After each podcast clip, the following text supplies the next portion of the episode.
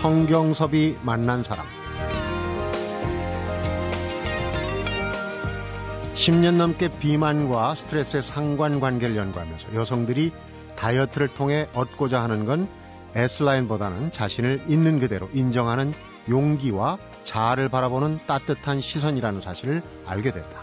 성경섭이 만난 사람, 오늘은 마음건강주치 유은정 정신과 전문의를 만나봅니다.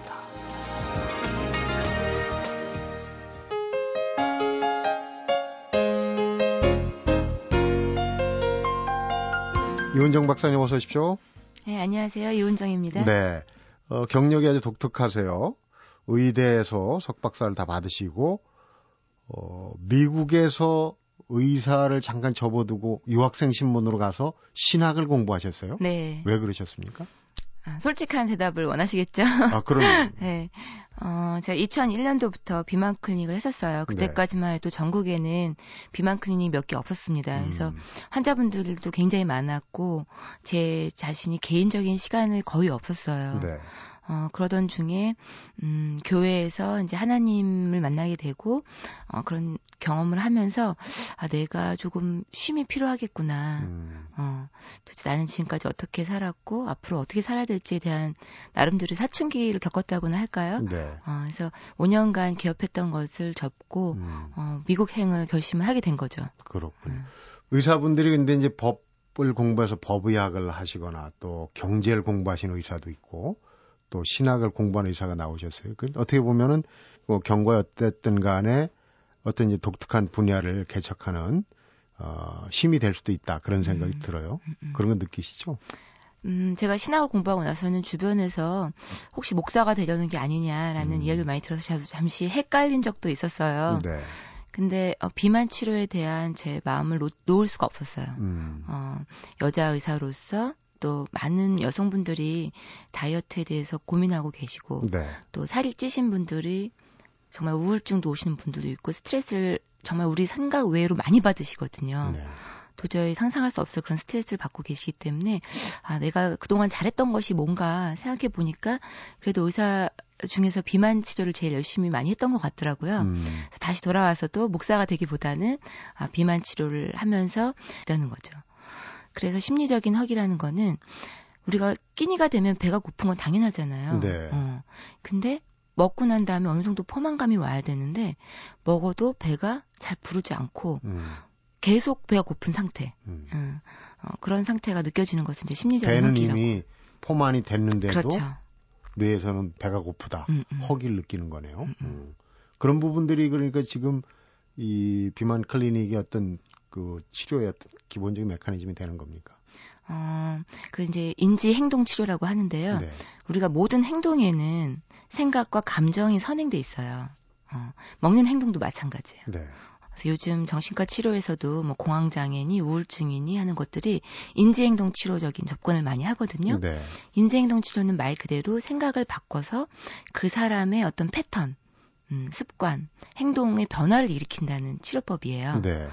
그래서 먹는 습관도 사실은 어느 행동의 일종이기 때문에 그쪽으로 이제 접근을 하는 거죠. 음.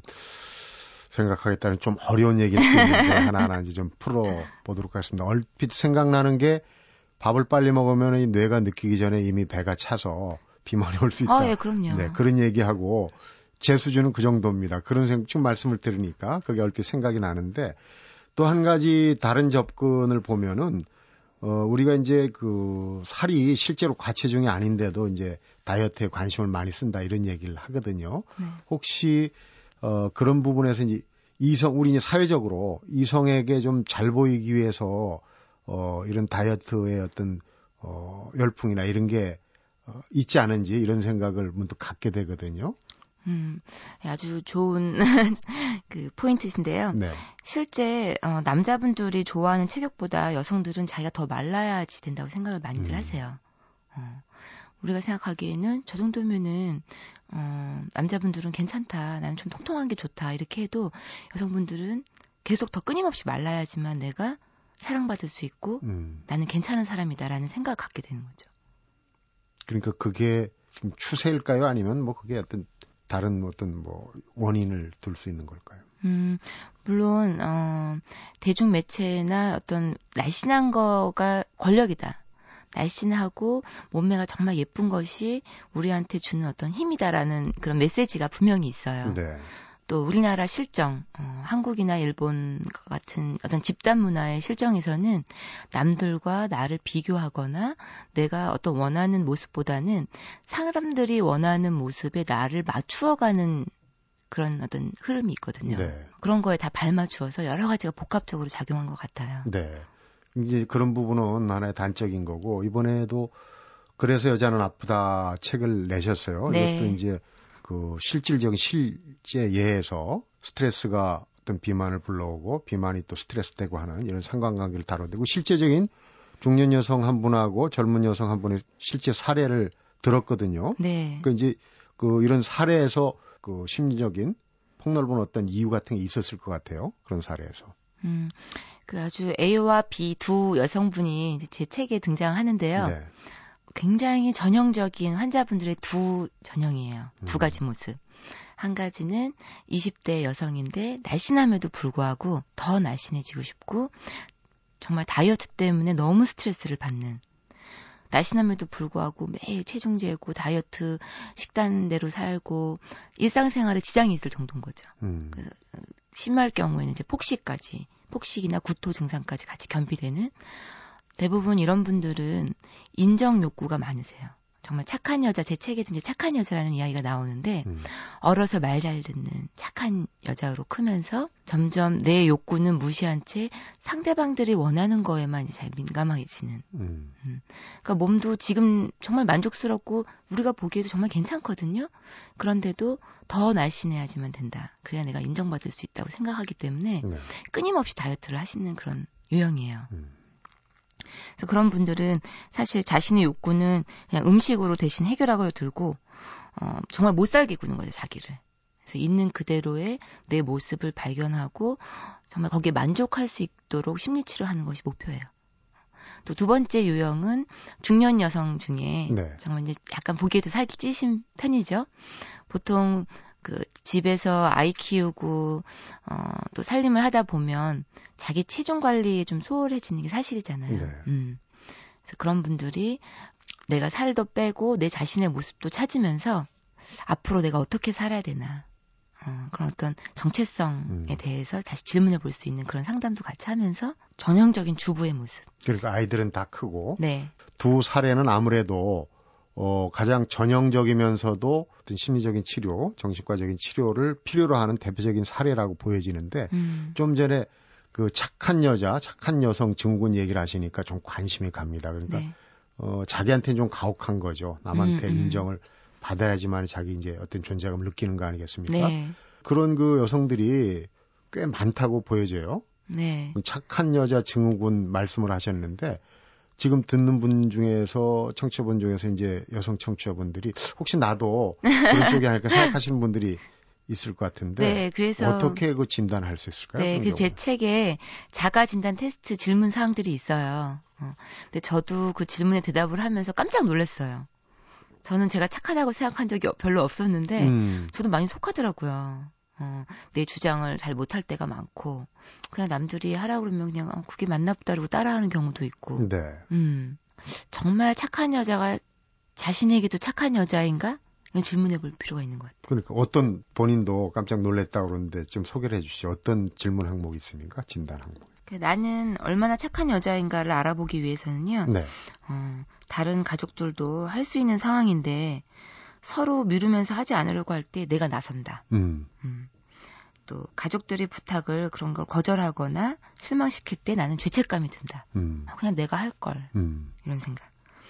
또 내 문제가 있으면 가족들에게 부담 주기 싫다. 어, 그냥 나 혼자 삭히는 거죠. 음, 또내 자신보다는 가족들의 바램을 우선시하게 된다. 네. 주변 사람들을 챙기고 부탁을 거절할 때는 죄책감을 느끼는. 심적인 부담을 느낀다. 그렇죠.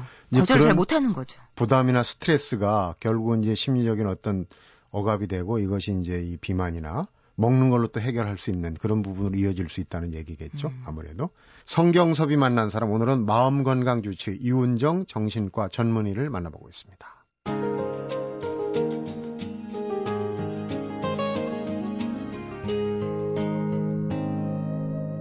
성경섭이 만난 사람 어, 지금 뭐 예전에 보면은 절대적으로 빈곤하던 시절에는 이제 백거질라 뛰지 마라 이런 얘기 나오고 그랬어요. 근데 지금 먹고 살기, 예, 살만 하니까 다이어트 바람이 이제 불기 시작했어요. 꽤 되긴 했는데, 어, 이게 좀 광풍이라는 얘기가 나오고, 우리 여성들이, 우리나라 여성들이 실제로 다이어트가 필요할 정도로 과체중이 아니다 이런 얘기가 나오거든요. 어떻습니까? 네. 실제 사례로 볼 때는?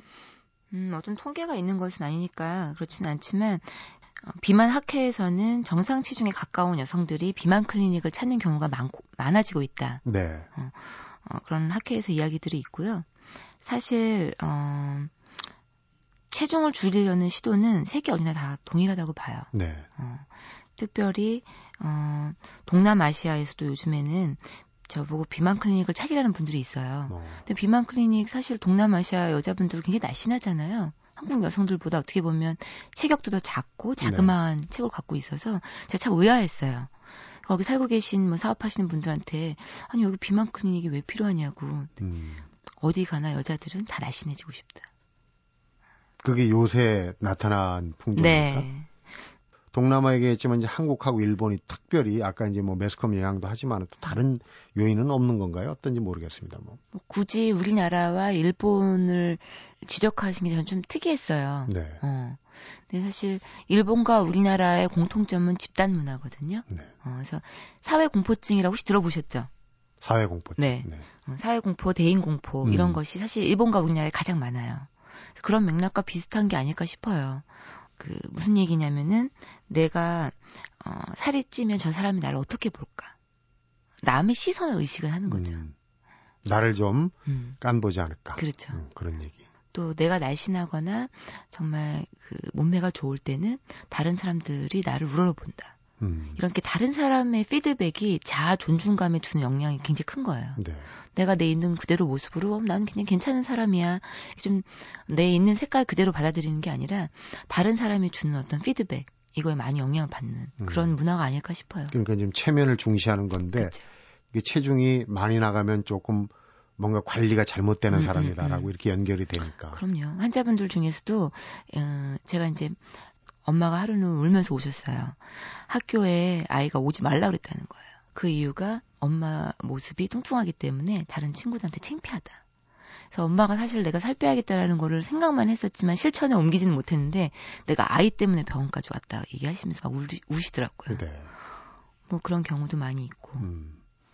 그러니까 이제 비만 내지는 과체중이 여러 가지 이제 장애 요소로 인식이 되는데 음. 그러다 보니까 우리가 대표적인 게 이제 거식증 환자, 다이어트 음. 하다가 나타나는 이제 심각한 게 거식증이라고 그래요. 여러 가지 음. 그 폐해가 나타날 텐데 어떻습니까? 일, 실제 그 임상 예로 보면. 음, 그, 어, 거식증이나 폭식증 분들이, 어, 제가 그쪽을 전문적으로 하고 있어서 그런지 저희 병원에 참 많이 오세요. 근데 대부분이 다이어트 경험이 굉장히 많고, 네. 안 좋은 경험 많이 갖고 계세요.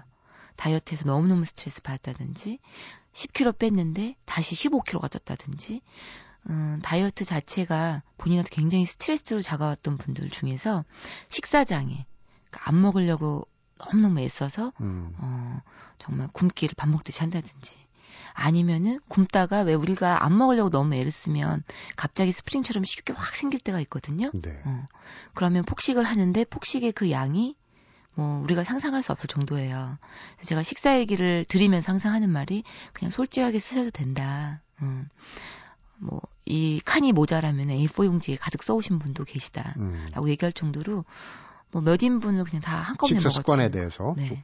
거식증, 폭식증 얘기 나왔으니까 뭐, 어, 일반 분들이 대충은 아시지만은 정확한 이해는 못하고 있거든요. 음. 어떤 경우입니까? 거식증, 폭식증이라는 거는? 네.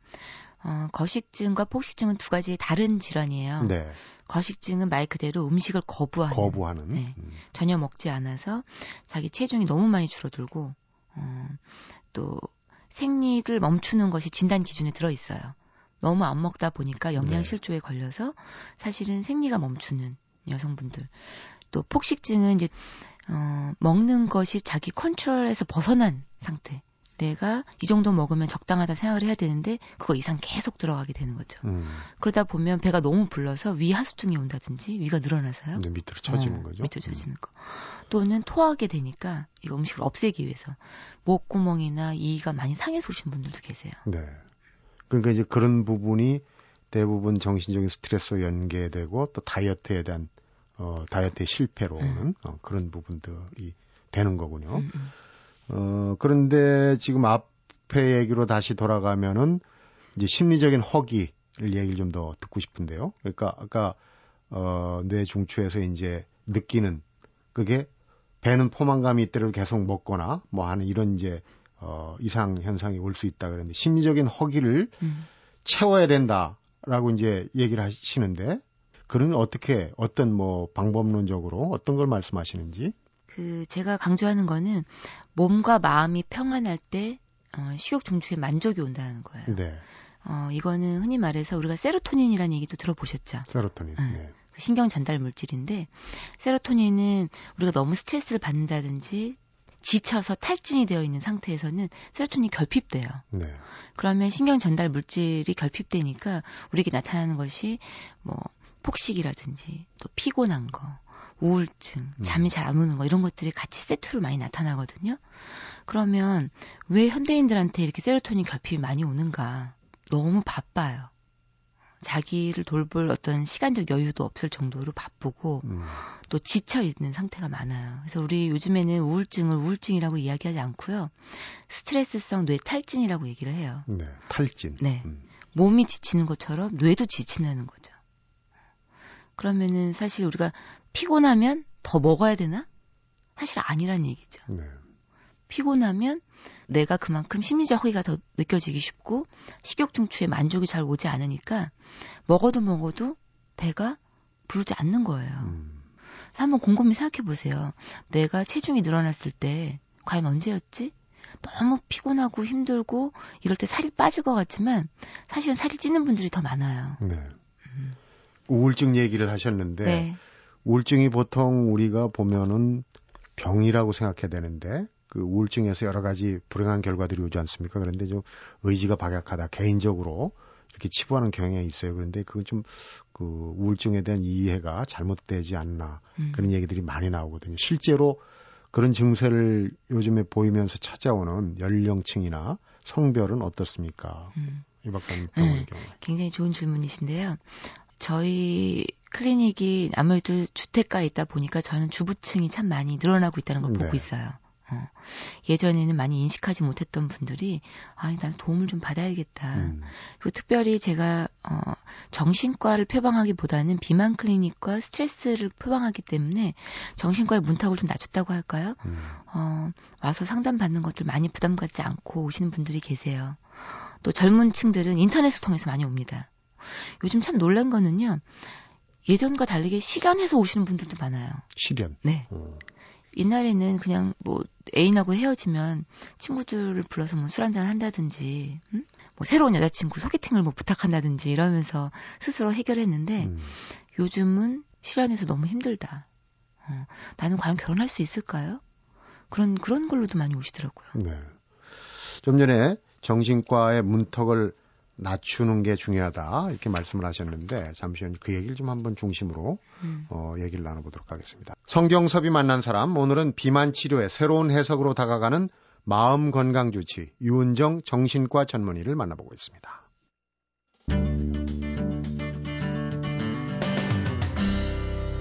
성경섭이 만난 사람.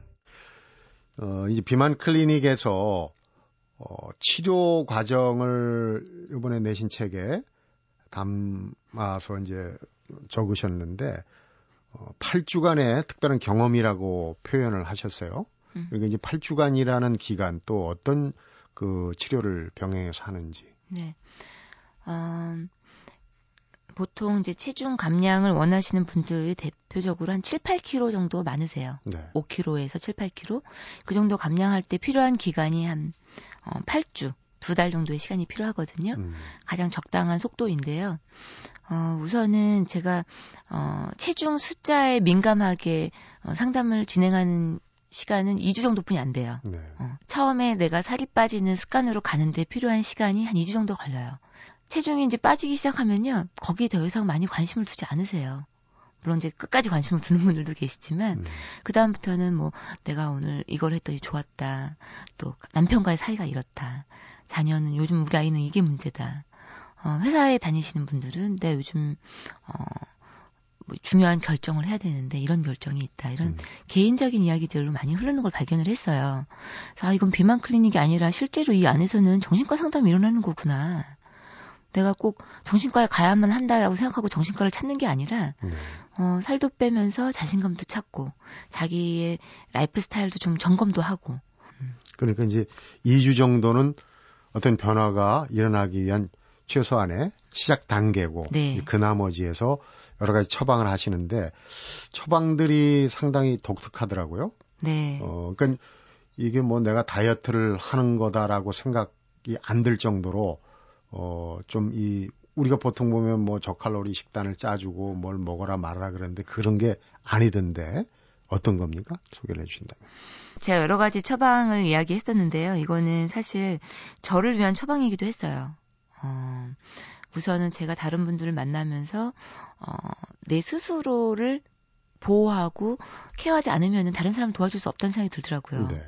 너무 바빠지는 거를 좀 막기 위해서 사진을 배우기 시작했어요. 사진은 밖에 나가서 다른 사람들과 어울리지 않고 혼자 내가 세상을 접할 수 있는 유일한 시간이거든요. 네. 안 그러면은 이 사람의 요구에도 부응해야 되고 이 사람의 요구에도 부응하고 그런데 아 의도적으로 이런 시간을 따로 갖자 하면서 이제 사진 찍어서 블로그에 혼자 올리고 또 흐뭇해하고 이제 그런 시간들을 가지면서 저 스스로가 굉장히 치료가 되는 느낌이 들었어요. 아 쉰다는 느낌. 자기만의 시간을 갖는 그렇죠. 처방이군요. 네.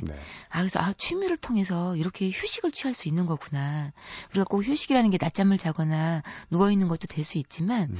간혹 가다가는 내가 어느 거에 몰두를 하고 일상을 잊고 매너리즘에 빠질 수 있는 시간이 필요하겠구나. 네. 이제 사진 처방전 해서 이제 블로그를 시작했었어요. 그러면서 이제 성- 생각을 이제 저는 많이 하는 사람이니까 음. 어, 이런 사진을 찍으니까 이런 생각이 떠올랐다 하면서 에피소드도 적고 일기 같은 그런 느낌이 된 거죠. 어, 그래서 환자분들한테도 많이 어, 취미 같은 걸 하나씩 가져라. 음. 어떻게 보면 굉장히 식상한 얘기일 수도 있지만 또 굉장히 취미가 없는 분들이 많아요. 그러면 이제 제가 묻죠 항상 스트레스 받거나 재충전이 필요할 때 뭘 하시나요?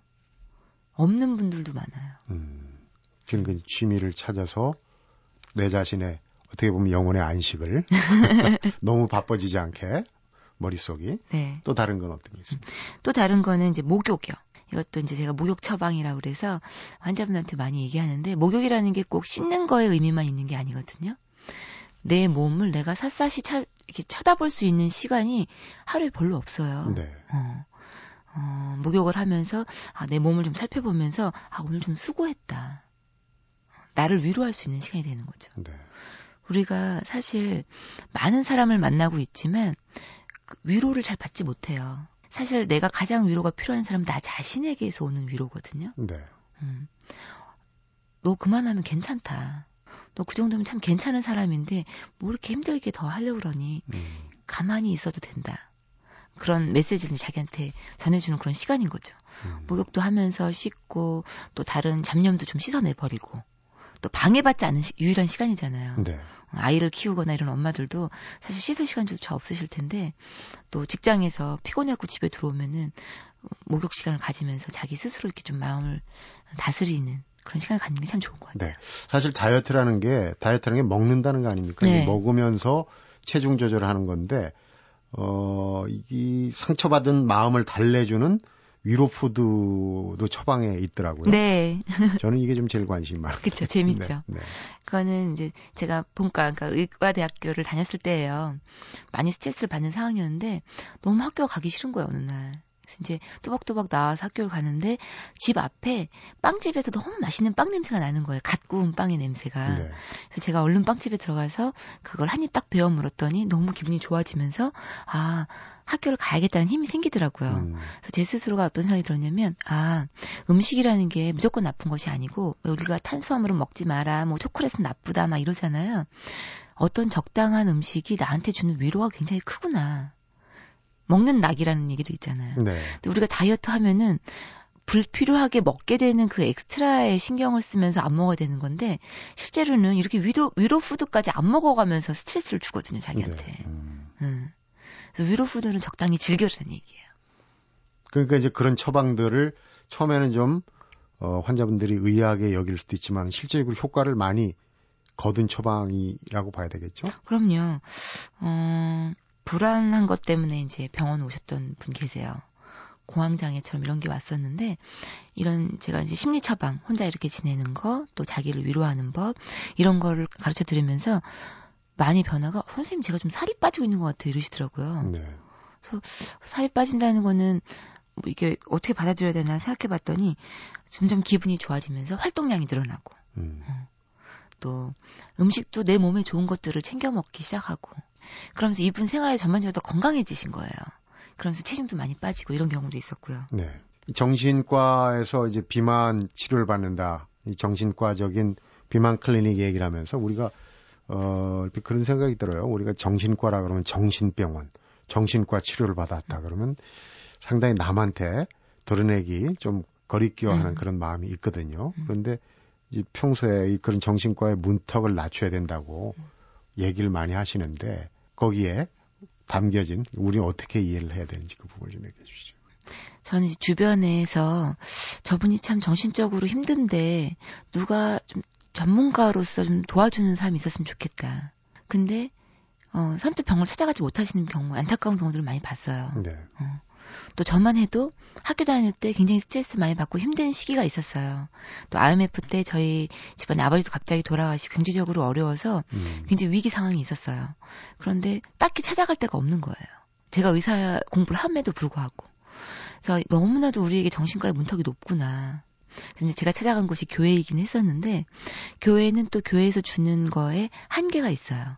어, 물론 내가 하나님을 믿고 거기서 위로를 받는 것들도 있겠지만, 네. 상담과 어떤 그런 전문가를 내가 쉽게 찾아갈 수 있는 그런 문화가 빨리 우리나라도 정착이 돼야겠다는 생각이 들어서 어 제가 뭐 자살 예방 협회라든지 또 비만 치료를 하면서도 이제 정신과적인 상담을 겸비하면서 비만 치료하는 쪽에 많이 관심을 두게 된 것 같아요. 네.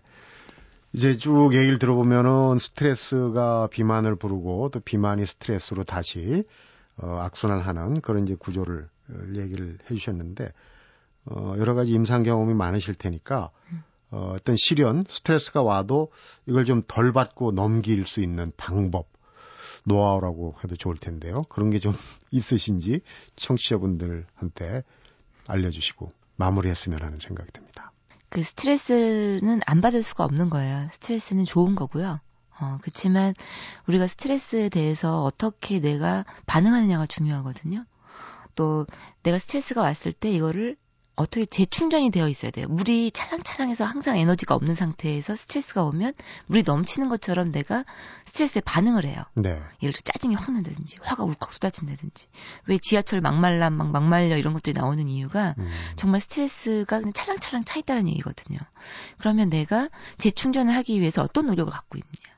매일매일 내가 행복하기 위해서 어떤 노력을 하고 있는가. 음, 사실 어, 우리나라는 돈을 더 많이 벌고 더 많은 걸 가지기 위해서는 굉장히 많이 노력을 하고 있지만 내 개인적인 삶의 여유라든지 에너지를 재충전한다든지 그런 쪽에 누가 공부를 하고 가르치고 노력을 얼마나 기울이냐를 좀 퀘스천 해볼 필요가 있어요. 네.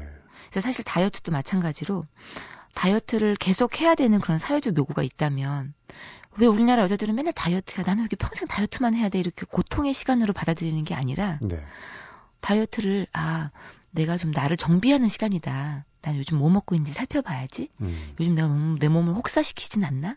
너무 피곤하게 만들어서 살이 더 찌는 게 아닌가? 이렇게 나를 점검해보고 재충전하는 그런 시간으로 다이어트를 사용하라는 거죠. 네.